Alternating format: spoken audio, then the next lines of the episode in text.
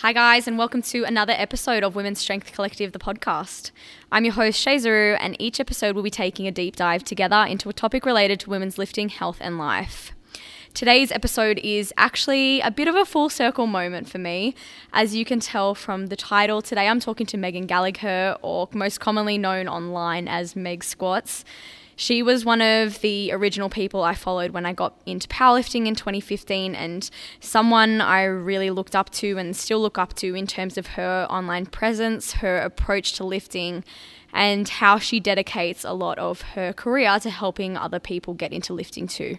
Meg has been one of the only people I probably found at that time that I've been really invested in over the past few years and who I've kept up to date with since that time. And obviously, a lot has changed since those first YouTube videos. And that's why I'm so excited that I got the opportunity to have a chat with her today.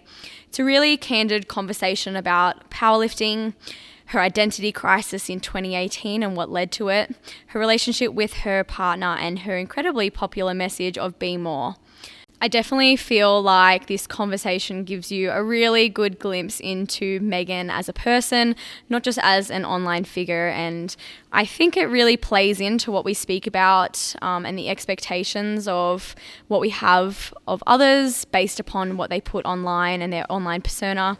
But she is so honest and open in this conversation, and I appreciate her and her work even more so now. If you want to watch her YouTube or head directly to her Instagram, both of those are linked in the show notes. However, I have a very strong feeling that a large chunk of you guys will already be following her. But I hope you guys all really enjoy this conversation and hopefully it helps you reflect too on how we interact with our favorite public figures online. So, without further ado, welcome Megan Gallagher. All right, welcome Meg to the podcast. Thank you for having me. I'm excited to be on. Yeah, I'm super excited to talk to you. I, I, I do not expect you to remember this at all, but when I competed in Killeen, I actually saw you there and I was like, holy fucking shit, that's Meg Squats. no, I, I totally remember. yeah, I remember going up to you and you were just recording and you did an awesome video of Worlds that year. But for, I mean, I'm sure a lot of people who are listening do know you, but for those who don't, if you just want to give a bit of information about who you are and maybe what got you into lifting as well. Sure. My name's Meg Gallagher. Um, on the internet, people know me as Meg Squats, and I started documenting my own personal strength journey when I first started lifting and first started competing in powerlifting on YouTube and Instagram. And at the time, not too many women were sharing their journeys in powerlifting on YouTube and doing it in the very sherry way.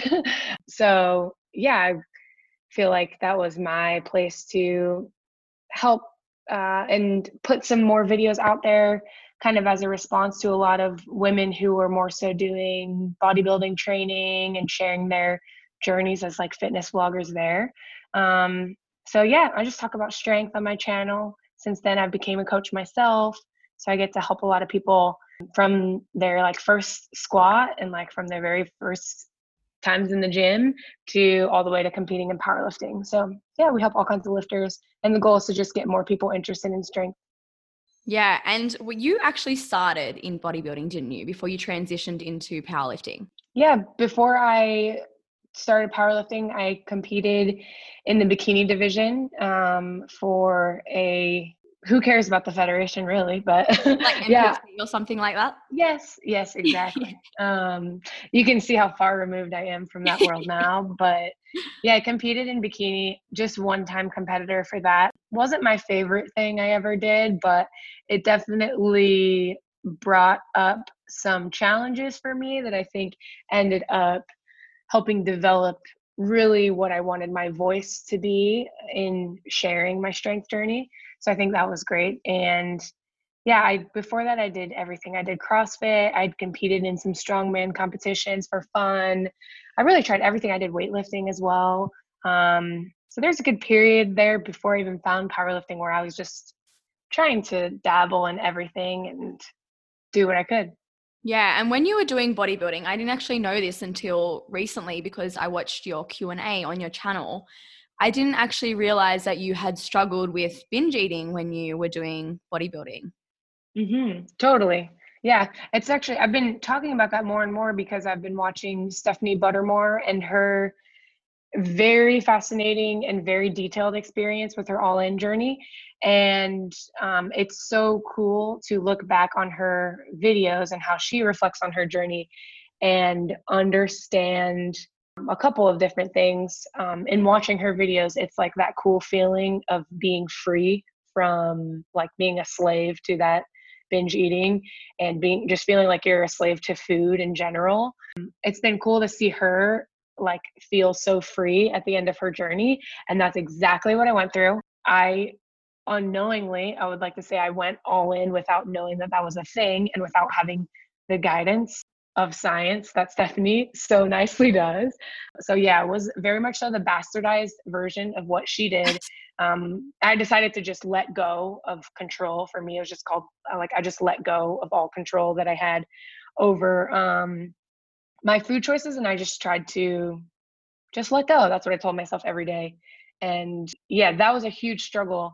And that's why now when people come to me and it it seems like maybe they're on that track or they have questions about struggling about something, I always say, go talk to a therapist mm-hmm. because I felt like going through that on my own, I'd wasted so much time. And it's time where you could be spent spent being free. There's like so much freedom on the other side of that. So I always suggest people to get professional help and look at resources like NEDA, the National Eating Disorder Association, and um, you know, there's people that can help you and are trained to help you. Um, so it's been cool to see how Stephanie has gone through that journey, um, maybe in a slightly different, maybe her reasons weren't exactly the same, or I don't think maybe she wasn't necessarily, she was more so doing it to stop her extreme hunger. Mm-hmm. But it's been cool to see that and kind of compare it to what I went through and realize that getting help is um, what we should suggest everyone does instead yeah. of trying to battle it on your own. It's just not worth it.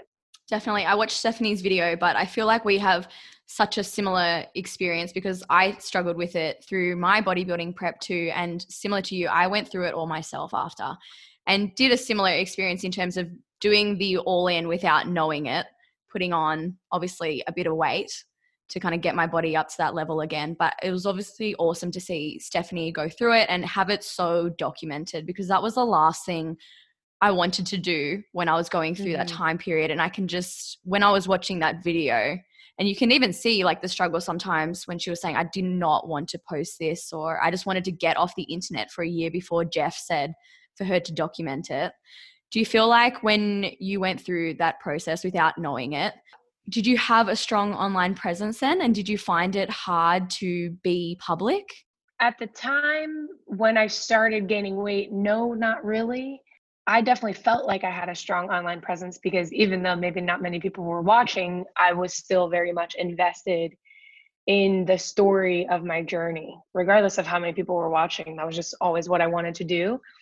So I definitely didn't experience criticism from the internet as I would have even now. If I like lose three pounds and someone notices like it's a conversation unfortunately mm-hmm. so i can only imagine being her or you know I, I wouldn't i wouldn't want to go through that with the following that i have now so for me at that time it, i was very lucky that i hadn't really discovered powerlifting i hadn't really gone through a linear progression so the conversation could easily shift in my favor to where it's like, well, I'm the strong girl now. It doesn't matter what I look like, um, which is true. And that's how I felt. And that's how I still feel. So, yeah, I feel like truly saved by strength in that even maybe not too many people were um, listening to whatever conversations I was throwing out there. I was very lucky that I had control of the narrative that now I was focusing on strength. And that's all I really cared about. Yeah. And when you finished that bodybuilding season, did you then get straight into powerlifting or was there a bit of a gap there? There was for sure a bit of a gap because before bodybuilding, I was really in love with CrossFit. And I, that was where all of my friends were. That's where my community was. But unfortunately, when I gained weight, I no longer felt comfortable doing a lot of the CrossFit movements because they were explosive. There's a lot of reps, there's a lot of jumping. And I didn't I wasn't comfortable enough in my body, just and physically, it didn't feel good for my body anymore to be doing some of those things. So I started doing, I continued a lot of the bodybuilding training that I was doing. And while I was in sort of a different section of the gym, I was around more power lifters and watching them wear singlets on like Saturdays and like, what the fuck are you doing? Um, I learned more about that world and there's a little bit of time, but it was a natural progression of realizing that maybe CrossFit wasn't what I wanted to go back to and being exposed to people who were still lifting and having fun and getting strong, but they were mostly in the squat rack for like three hours at a time. so I was curious into what they were doing and luckily i had a good community around me that they could then teach me and you know show me another another door another path that i could take. Yeah and when was your first competition in powerlifting? I want to say it was december of 2014 is that right? What year is it? Yeah it must have been 2014 like the end of um the end of the year in 2014 it was the american open in washington dc so that was cool because it was a bit bigger of a meet too mm. but it was in my hometown. I walked to the meet and yeah, it was awesome. It, all my friends did it and a lot of friends did a uh, competition for the first time. Ryan and I had just started dating, like just started dating and he handled me for the meet.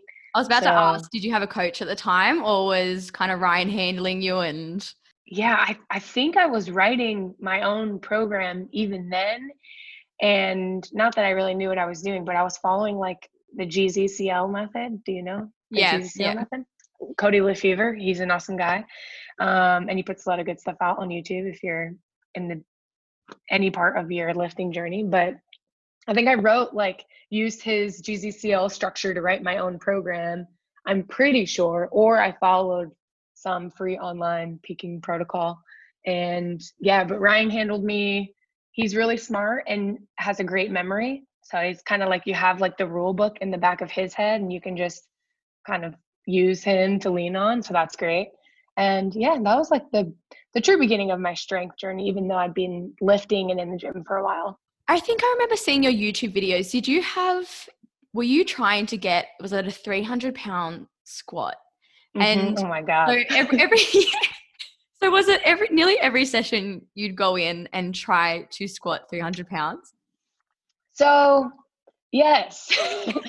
um, okay, so I have a friend who is is was at the same gym that I went to. He's I can't call him internet famous, but he's like Reddit powerlifting notorious. Um, so think about that like dark corner of the internet. And he has a PDF somewhere on the internet and it's called PR Every Day. So you too can run this program. Um, really, it's just for lifters who are, I would, not sure I would recommend it now, knowing what I know now, but it's it was great for someone who had run a very high volume, high intensity program like Smolov for squats. I ran Smolov only for squats. And um, I think I just did one cycle of small Smolov, to be honest. And mind you, I'd been lifting for maybe a year and a half. So um, in bodybuilding or CrossFit, maybe even I was at two years lifting, but I'd never really run a focused progression. Even if I was lifting in CrossFit and squatting regularly, I wasn't, you know, if you miss one CrossFit class a week, then you might miss your squat session. And then, you know, you're not really running a progression then. So I had run finally like my first real program with Smolov, and then I ran his program called PR Every Day. And basically, the idea is that you run a very high volume block of training. Let's say I did like six weeks of Smolov or something, and then you PR every day. so I think just having some background in lifting, but never truly exhausting a linear progression made it so that I could go in one day and hit a 10 rep max after this big Smolov block. And then the next day I could hit a two rep max. Um, so you only go in, you warm up for your max set, and then you leave. Sounds crazy, right? um, it did work, and I ended up getting a 300 pound squat at the end of it. But I wish I would have um, I wish I would have exhausted a linear progression period. You know what I mean? Like I wish I would have um, maybe done that high volume Smolov block, but then just ran a five by five, like a simple linear progression, um, and run it a little bit more slowly. But Road to 300 was probably my first big YouTube video, and probably the not that I can accredit my career to it or anything, but it did garner a lot of attention on the internet, which I guess, um, if you look at where I am now, helped in the grand scheme of things. But I wouldn't have any of my lifters doing the PR Everyday program, unfortunately. Maybe, but most likely not. Do you ever go back and watch those videos? No, dude, I hate them. Every time, um, every time back in the day, this used to happen. We would have people over, and Ryan would put on the big screen like an old, old video like that one, and I'm just like, Jesus Christ, this is so embarrassing. Um, he doesn't do that anymore, thank God. But yeah, without fail, road I mean, to 300. I think it could be like yeah. a beautiful thing, right? You get to see your your whole growth has been documented since if you did start. When did you start YouTubing? Was it around like 2013, 2014? I think it yeah, it was around the time I started competing. I think I did I document the first um, powerlifting meet, maybe a little bit, but definitely I was more. No, I think after that first meet, then I started documenting a little bit more closely and doing like meet preps and sharing what I was going through, sharing my programming and training sessions and what have you. So yeah, it is cool, but I'll be honest, it's so cringy like half the time and it's there and I think it's there. Um, I want to keep it there for a reason, but you know, I'm always looking forward. I'm that kind of person. Like I'm always looking forward. I don't want to pat myself on the back too hard for anything, and I don't want to cringe that much. So I'm glad they're there. Brian would put them up on the big screen. Like it's the worst. It's such a boyfriend move. Yep. Have you had any issues? So Ryan coached you to nationals last time, right? Mm-hmm. How was that coaching relationship? Well, we get along very well, which is key to any good relationship, I think, hopefully. I also trust him and he listens to me. Sometimes um, there's good and bad. Mostly 90% of it is good. The part that's bad is that I would say he might baby me a little bit more than another coach would. Um, but he's also there in the gym with me every day in the way that a lot of coaches aren't. So he gets to see my recovery right in front of him. And if I'm recovered and if I'm dead, he knows. He also understands work and other stressors and life stressors that are going on. So, yeah, in ways it's good. In other ways, if powerlifting, maybe you do want someone who's not going to let you get out of certain work not that I myself try to get out of certain work, but it's definitely happened before where I'm like dying. And you know you're dying and either you don't do the workout or you do. Maybe you have a coach that will adjust things around for you which is definitely the role that he would play and come meet me with understanding.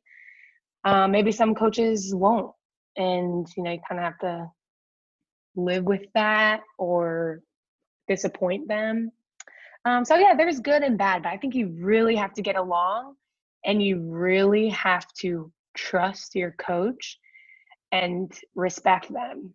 Mm. So there's definitely relationships that I've had in the past that I just didn't respect the person that I was with, and vice versa. Didn't, we didn't respect each other. So yeah, I think you know it takes a doesn't take a very spectacular relationship to successfully coach one another, um, but it takes respect and honesty and trust mostly. So yeah. luckily I have that. So that's good. Yeah, I've had my partner coach me and at the beginning it didn't really work very well. I was trying to I think because I coach people as well, if he made a decision I perhaps wouldn't have made, I would challenge him on it. Mm-hmm. And it took maybe like a year of really like maturing and learning more about programming and coaching in general. But I do think that's like a major pro is when you have say someone your partner coach you they do truly understand like life stresses they see mm-hmm. you every day and so i think that is an actual like big tick because I have been with other coaches who they don't understand how much I work. And when I say I can't train six days a week, it's as if I'm disappointing them. Mm-hmm. When we talk about like 2018 nationals, you took some time off after and you came out with a video, I think it was maybe like a month later, and you went through a bit of an identity crisis. Mm-hmm. I watched that video again when I was because I wanted to, I remember it so clearly, but I wanted to watch it again just to see if I picked up on anything else that I wanted to chat with you about.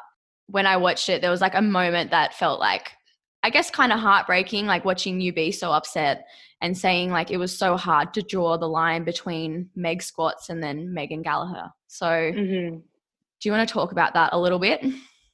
Yeah, I think I'm enough removed from that situation to kind of definitely see it through a different lens, but also I haven't competed since then. Mm. So I think there's a couple of like struggles in that. One is, you know, starting on YouTube. I started at one point where I was very excited about powerlifting.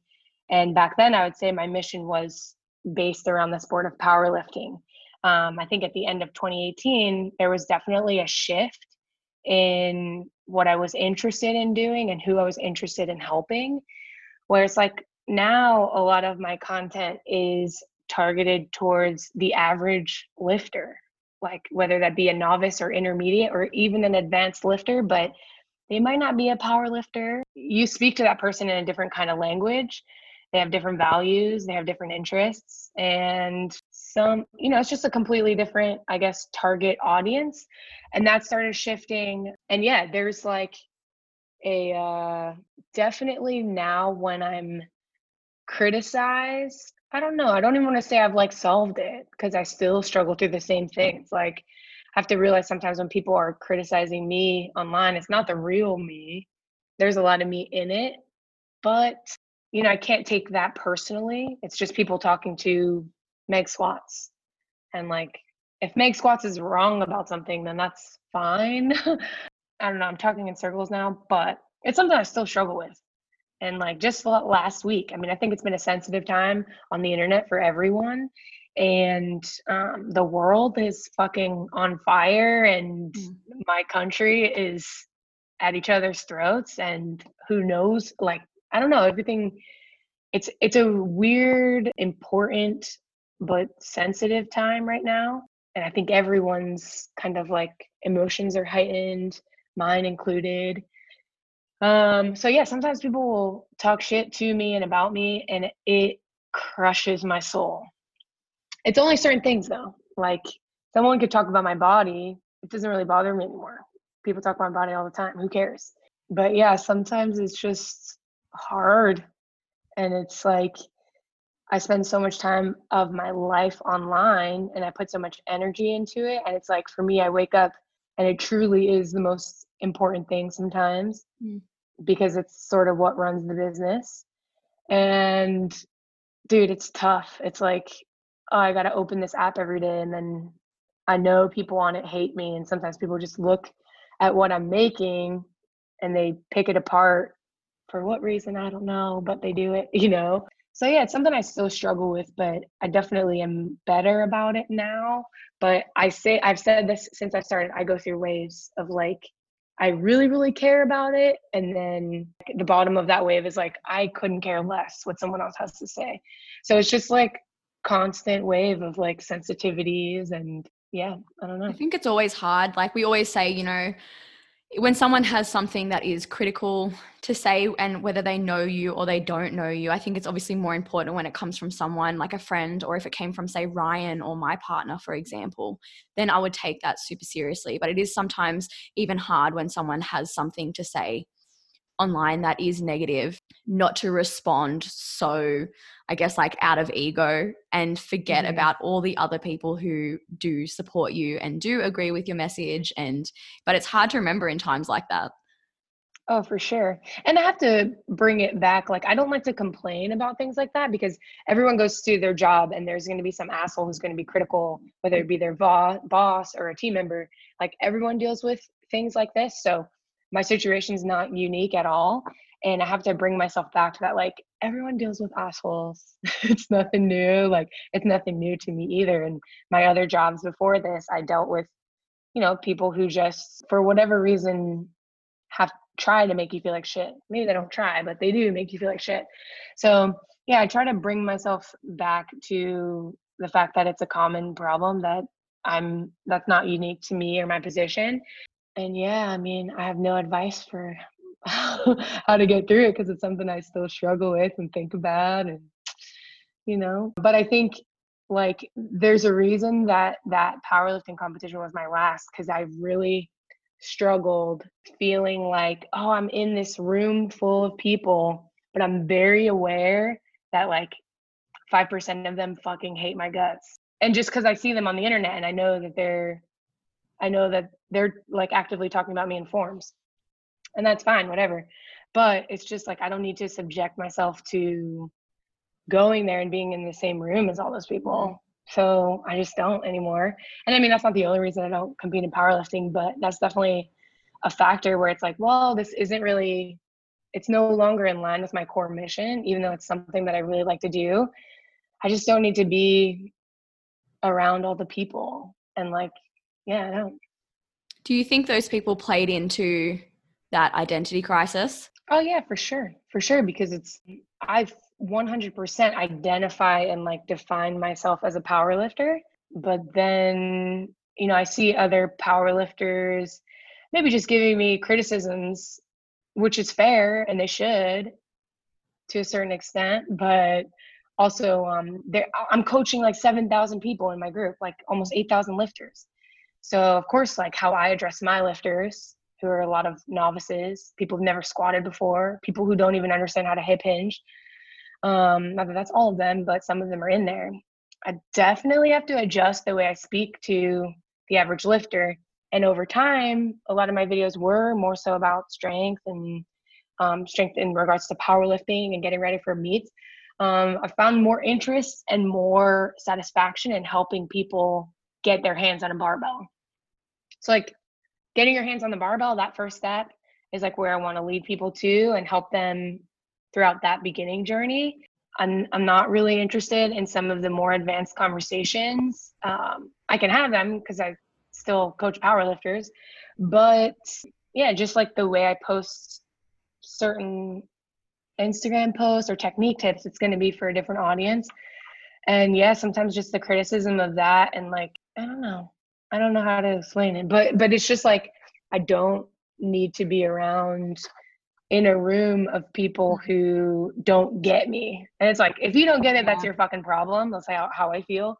But yeah, it's just like I don't know. I've, I've always had um like the in the US the start of powerlifting was very Kentucky white redneck, that's the start of the sport. Whether you love it or hate it, that's like in America, you could only really power lift just like 20 years ago in a certain area of the US, and that's where it was popular. I mean, SPF is a huge federation, it's the Southern Powerlifting mm-hmm. Federation. So, like, when I started making stuff on the internet, people didn't understand why I was sharing a meet recap on video and at the bar at the meet hotel talking about my meet recap. And so it's like, you don't get it, that's fine. But the culture of the sport has changed so much in the past 10 years, even that the sport's going to change. And what the sport looks like has changed so much in the past 10 years, which is great.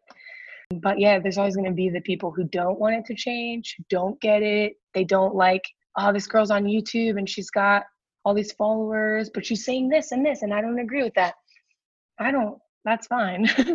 but yeah, I think there's just like some resistance to it. And I just get tired of it because I don't know, it's not important for me to fight anymore. Yeah. I had a situation last week and I got a bit upset about it. And my partner was like, Why are you getting so upset about people who only want to misunderstand you? Like, they're not here to have a conversation with you. They're not here to meet you halfway. They just, they don't want to understand you. So, why are you getting upset about it? And I was like, I know, I know, but like there's always just that piece of you that's like, but why don't they understand me? Why don't they want to meet me halfway kind of thing? Mm-hmm. Oh, for sure. I, I feel that way. I hate this about myself. I'm always like, no, but I need you to like me. no, I'm going to convince you that you should like me. And it, I hate that. I wish I could just, I'm reading a book now called The Courage to Be Disliked.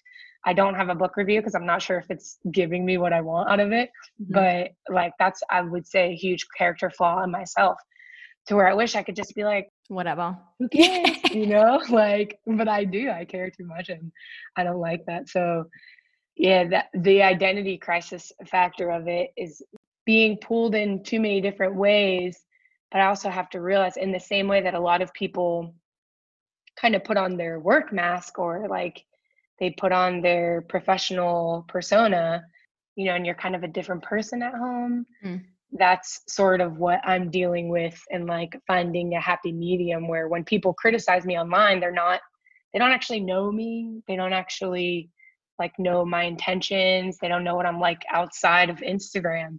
So I do have to find a balance of like, eh, just because this person's criticizing me at work doesn't mean I'm a bad person, doesn't mean I'm an idiot, even though it feels that way.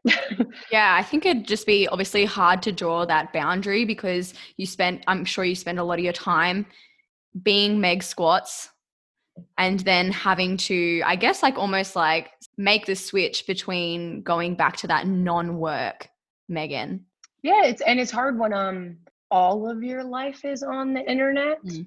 or at least most of it it is hard to um you don't have a line then between like who your persona on the internet is and like what what else do you do? Like there's there's very few things that i actually do in my life that i'm not sharing on instagram for one reason or the other. And so you can see i'm still like freaking toeing the line i'm on the verge of another identity crisis you know because it's not like i've figured it out by any means.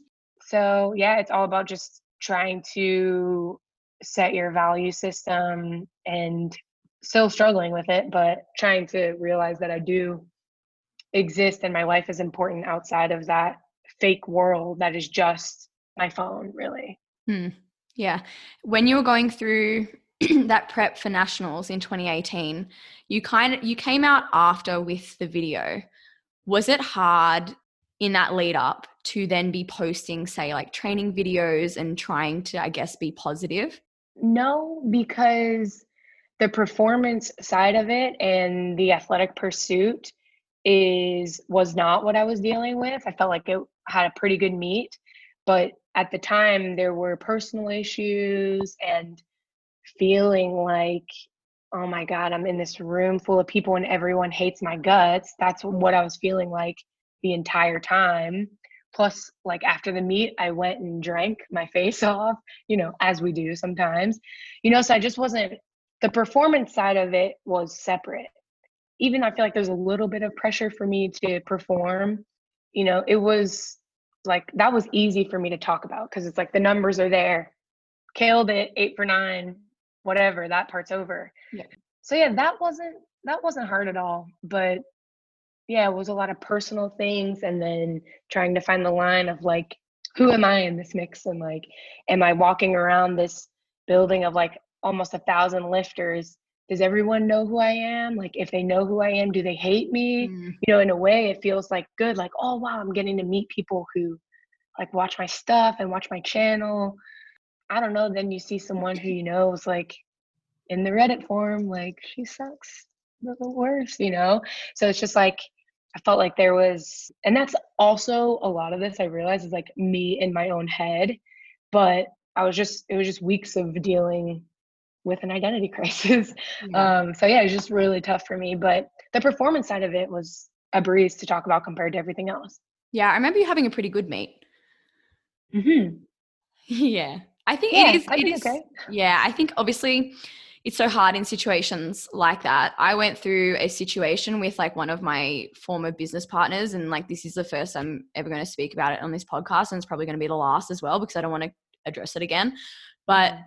I had the exact same feeling after that ended, and it ended quite badly. I literally hermited myself for an entire year I didn't go to any meets. And this is after traveling meet for meet for meet after year, like in one year, because I didn't want to walk into a room and feel like everyone had this story about me, whether part of it was true, whether or it was not. It's just such an uncomfortable feeling. Yep, that's exactly how I felt. Exactly. um, so yeah, I can understand why you just didn't go anywhere. And uh, people invite me to go to things all the time, but it's hard to say. Luckily, COVID saves me. I don't have to go anywhere right now, but it is hard to say yes to those. Yeah, just because I don't know, I don't know what it's going to be like there. You know. Yeah. Um, Do you find it hard, friendship wise? in terms of if people know you as Meg Squats and they want to be your friend, do you feel like sometimes people might have this motive behind it? Well, that's a weird question because a lot of the friends that I've made are because I had a motive to get really strong lifters on my channel. Mm-hmm. Okay. So, like Kevin Oak, Chad Wesley Smith, you know, I've had so many super strong people. Um, and I wanted to talk to them and train with them and feature them on my channel and talk about lifting. So I don't know. Um, maybe I did that so early in my career that I sort of made a name for myself and it was easy to continue to have conversations with really strong and really interesting people who had things to say.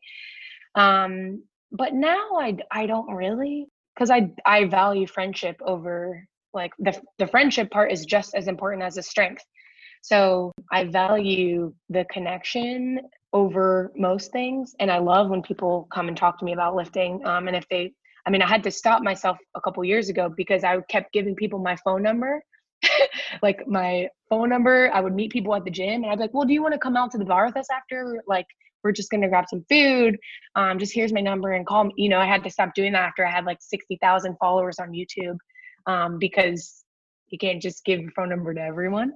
Um, and like you just met this person, you probably shouldn't.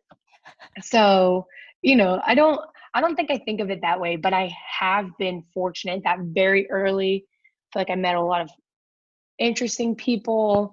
Um, and most of them are women too. I mean, I know I mentioned like Chad and mm-hmm. Kevin, but those were just some of the earlier collabs that I'd done. Um, so no, I don't I don't think I look at it that way, but the people that I'm worried about are the people who don't even are too afraid to talk to me in person. so, which is so stupid. How ironic is that? So, yeah, to answer your question, no, not really. But, you know, all of us, we're all just like strength nerds, right? So, it's kind of, if you want to hang out with me, I would love to. But, yeah, you've obviously interviewed like a lot and a lot and a lot of strong people. Do you have any highlights? Like, can you think of one situation where you're like, wow, that was a big moment for me? I mean, there are many.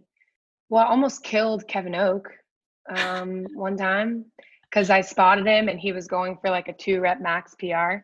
I forget how much weight it is. You can see it's on video. And I was the only one spotting him whose idea was this. Um, but he almost died. But he was probably one of the first super, super strong people that I got to interview and lift with and have a full session with in New York. And that I've always been thankful for because he's such a sweet guy and he's I don't know, he's kind of quiet too. Um, so it's it was an interesting thing to look at someone on the internet and then meet them in person and hear them speak and you're like, "Whoa, you're so different than what you would expect." Not everyone is like insane, you know. Mm-hmm. So yeah, he's probably one of the first big ones that I really enjoyed. Gracie Vanas, like me and her videos, they do so well. Mm-hmm. And she was she opened up about steroid use, which I think was really interesting. And I feel like there's not too many still to this day, there's not too many women who are openly discussing. At all. Um, so I found that to be interesting. And I think there I understood having candid conversations, having conversations that directly impact women's health are really important. Um, so I'd say those two are really interesting. And the opposite of Kevin Oak, um, where you have a quiet, calm, collected person, Kevin Oak, and then Gracie is just absolutely insane. And to train with her and like be in a really cool training center was interesting. And obviously, she's a character. Um, so yeah, I'd say those are two that stick out in my mind for sure. Yeah, I mean, regardless of what you think about, like, I mean, Gracie's got a big online presence too sometimes says some things that are a bit controversial. But I mean, regardless of what you think about, regardless of what you think about that stuff, it definitely was. I think it's literally one of the only videos that I've seen. I can't. I used to follow this one girl. I can't remember what her name was called, and she was open about it. But apart from that, it's that's the only video I've ever seen of mm-hmm. a female being open about steroid use, which I think is so important because if, if people want to do it, then they can obviously do it. But it's a shame that there isn't more information out there that help people be informed about that decision and how to go about it. Yeah, I almost want to revisit the video and maybe have conversations with other people that maybe aren't uh, directly. Uh, the problem there is that you can't talk about it because it's illegal mm-hmm. um, mm-hmm. in most places. I don't know where it's not, but you know, it's there are many reasons why you don't hear those conversations, and yeah, it'd be interesting to revisit that topic and maybe protect the identity of someone else who yeah. Could maybe give more insight. I think that would be really interesting because, you know, that's just one person's perspective. And, you know, she even says that she made mistakes that resulted in changes that she did not want her body to necessarily go through, her voice change being one of them. Yeah, um, that video still gets so many views too, and people are still interested in talking about it. So it'd be interesting to revisit that topic. Um, but I think, yeah, like I said, having those conversations is what interested me in talking to so many people. And unfortunately, because I've been dealing with my own shit, also going through a move and, you know, trying to like plan my family and plan my own life and get my shit together and also keep my business alive and my clients happy and taken care of. It's been hard to do many of those collabs anymore. So, yeah, hopefully, when the world is open again, I can do more of that. And part of the big reason for us moving where we are and opening a private gym space is so that we can have people come and train and have more of those conversations. So hopefully yeah. in the next couple years, I'll be able to do that more often. You've had a lot of big changes lately. One being obviously your move, but are you enjoying being closer to your family? Because I know that was one of the reasons that you wanted to move back or to Texas. Yeah, yeah, that's the biggest reason my dad lives here. My my parents had um this always sounds weird. I have an eight year old brother and then eleven year old sister. I'm 32 almost. Um, my parents had me and my older brother when they were super young, so that's how that works out. So I have a really blended family. Um, but all of my siblings soon will be here. Um, I have another brother in California, um, but I have three siblings here and my other brother, my last sibling, will be moving here soon. So, yeah, family has been really important to me lately. In other parts of my life, times in my life, that just was not the most important thing. It's, I think maybe a part of getting older. Um, so yeah, it's been cool. I've been training with my little brother and teaching him how to lift. My eight-year-old brother, and he's I saw that video the other right day now. of him deadlifting. Yeah, like it, dude. It's so hard when you got to teach um, teaching an adult how to hip hinge is difficult if they don't know how. Some people just don't know how. I feel like a lot of us who come from different sports intuitively understand certain movements, but that one is not intuitive for kids at all. Um, so yeah, it's been cool, but he's got it down pat now. So yeah, he's learned step one is the hip hinge. so yeah, he's doing well. Do you feel like your uh, relationship has changed with your family as you have gotten older and I guess have started thinking about starting your own family? Yeah, for sure. Uh, I mean, I spent so much of my life very focused on my career. I think all of my family was very, I grew up in a place called in Ohio. I grew up in Akron, Ohio. This is where LeBron James is from. Um, if you're from that area, inner city Akron, Ohio, maybe isn't the best place to grow up. Um, although Meg Squats and LeBron James are from there. So what does that tell you?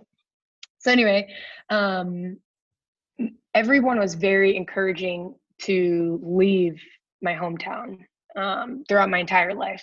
My dad, when I grew up, didn't live in Ohio. He lived in New York City. So I also had that influence of showing me New York City, one of the like biggest cities in the world. I saw a lot of opportunity there. So I always knew I wanted to leave where my family was and do my own thing. And so I feel like I I did that and I lived in many different big cities and I had a lot of interesting experiences.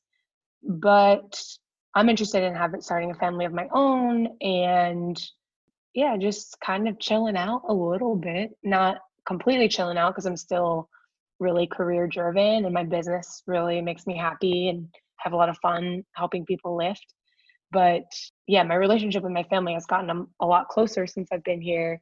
And it just was the move that made sense. And I think I never would, if you would have told me a couple years ago that I would move here, I would have been like, what? You're insane. I thought for sure I would live in LA or like Vancouver or DC, and that's where I would settle down. But it just made sense to be. You have lived in a lot of different places though, hey, because I remember following you when you were in New York and then obviously the move to LA and then yeah, you guys were in Canada for a little while there. I always wanted to do that. I always wanted to do what I did. So I did it. so I feel like, you know, and and now we even talk about like, oh, if we can keep our businesses running and still be able to work for ourselves, like how cool would it be to be able to take our kids one day and spend a summer in a city that you know where we're speaking a different language or you know stuff like that that's like really my dream to be able to do things like that. And i love i love big cities i love the food i love the culture i love being around all kinds of different people um, which you don't really get here in texas um, to an extent. You get some culture but yeah i feel like i kind of accomplished what i wanted out of my 20s i did it! Yay! Next chapter I just want to speak a little bit about your relationship with Ryan being in the public eye. When you met him, did you feel like from the outset like he understood you as a person and was that really important to you? Yeah, I think he's um if he is one thing he is understanding and supportive, which I think I need that in a lot of ways. I mean, I'm going through freaking identity crisis every few years. So obviously, I need someone to be able to deal with that and also bring perspective to disagreements because a lot of times we do, we get criticized or people bring up other ways of thinking. And, you know, it's good that he can always like bring a different perspective while still being respectful and honoring how I feel. So, yeah, I mean, our relationship is probably one of the best things in my life for sure. And that's like all to do with him, to be honest. Like, I play a very small role in making that work just because I feel like I can often be the difficult one. So, I'm thankful that he's there to ground me. We don't share much about our relationship, to be honest, on the internet, which I kind of like because you know, people know who Ryan is, but I think over time I've been more and more focused on less sharing the lifestyle um, and like personal vlogging and stuff, and more so trying to instruct and teach and help people with their own goals rather than focusing so much on mine. So yeah, he's always been supportive. Um, he's a good partner. We run our businesses together, which you know sometimes he talks about work too often but that's the only flaw I can think of. Which is kind of not even a flaw, but yeah, he's keeping us he's keeping the business alive basically. Just before we start wrapping up, I want to chat a little bit about be more. So, when you started this, this is obviously really important for a lot of women and about your message behind it. Where did you come up with that? I don't know exactly. I'm trying to think of like the time where I was like, oh, be more. You know, I was definitely interested in bringing women together. And when we first like started saying be more, actually, I said it in a video where I was like, you know, people always want you to be less, but I'm telling you right now, you should be more. Um, people like the world for women a lot of times, even though I, I feel like this is changing, you know historically we've been told to like be smaller be quieter be more respectful be more reserved be more anything. Could be like be more sexy be more modest. You know people are always telling you to do something. I feel like people are often telling you what to do and a lot of times that's not a service to you. Mm. um, so be more really did come from originally like a size perspective and this talking about size and I think, you know, why would you be less when you can be more? Like, why be small when you can be bigger? Like, that's also an option. You can be, you can have bigger muscles. They don't have to be, always be smaller. You don't have to, have to always shrink yourself. And so, you know, when it comes to thinking about your body and thinking about what the expectations are of your body, it doesn't have to be what someone else wants you to be. It can be the complete opposite if that's what you want. So I think that's where that really came from. And luckily, it's been something that we've been able to help others connect with. And we had like a Be More coaching group and we got to like come together and women from all over the world got to meet each other and and work together to be stronger so yeah that's that's where it comes from yeah i think it's a great message it obviously extends past someone just thinking about their body you can even take like you for example if someone you know taking your message as like maybe you being too assertive so you know be less assertive and all these things it plays into so many roles into our lives and what other people think of what we should be doing. I thought it was just such a great message beyond just thinking about body image and how we view that mm-hmm. for how we approach different aspects of our personality as well. Yeah. Thank you for saying it better than I did. Where was I going? I feel like it's a personal thing though, right? Like people would that being more could be could mean one thing to one person and it could be something special to another person and there's like no right or wrong way to look at that message i think it's just an important one for a lot of females especially mm-hmm. yeah and i think you know even in the past like five or six years that there have been so many changes and so many so much more acceptance hopefully and that's great and I feel like that's become much more commonplace to accept people for who they are and accept people for how they look and just be more open to to everything. So, yeah. Yeah, where do you see the next kind of year for you? I know people always ask you, are you going to compete again? Do you mm-hmm. get tired of being asked that? um, no, I don't because honestly, my you know, I've moved. I went through a couple of big life changes. My um my business is doing well. We have we're able to help so many people and get positive results from that. So that's been a huge focus of mine. So right now I don't have any plans. I do want to start a family, so I think competing will come after that. Mm. So yeah, that's kind of the plan, just playing it by ear and I think it's good for me since I've I'm I'm still grappling with some of the issues that we talked about. I think it's good to continue taking a step back and you know reevaluate when I feel ready. So I'm okay answering that question because I know a lot of people found me from that. But in the same yeah, in the same breath, a lot of people have followed me in the past year and a half where they don't even know that I did that. um, so yeah.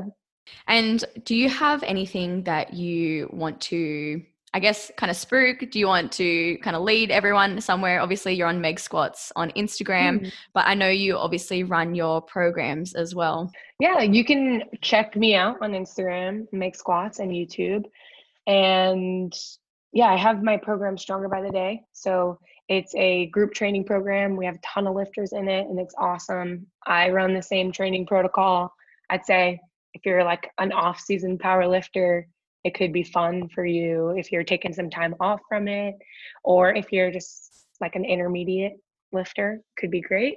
Um, it's only eight dollars a month is the best part of it and you get access to the community and you get to chat and meet new lifters which is really our biggest focus is building a community and a place where people can talk about lifting and talk about all the weird shit that happens when you lift and watch your body change and get stronger. Um, yeah, we have that there. That's all part of the group. So yeah, you can check it out. It's on strongchunkfriends.com. Strong yeah, it's actually got some really positive reviews. I, I had a look at it the other day and just like typed it in, and there was some really great reviews from people. I mean, on Reddit. I know Reddit can be a bit oh, of nice. a bit of a hellhole sometimes, but luckily, um, Reddit, where someone has taken the time to review a program that they actually tried, they have more educated opinion on me rather than someone who heard me say something stupid one time and then they're talking about it there. well, but, thank you so much for chatting to me. I really appreciate your time. I know you're super busy, so it was awesome to have you on. Yeah, thank you for having me. And that concludes my episode with Megan, guys. If you want to find her, like I mentioned, just head to the show notes. If you want to find us, you can find us on Instagram at Women's Strength Collective 2020, and you can find me at Beyonce. Otherwise, I'll see you guys next time.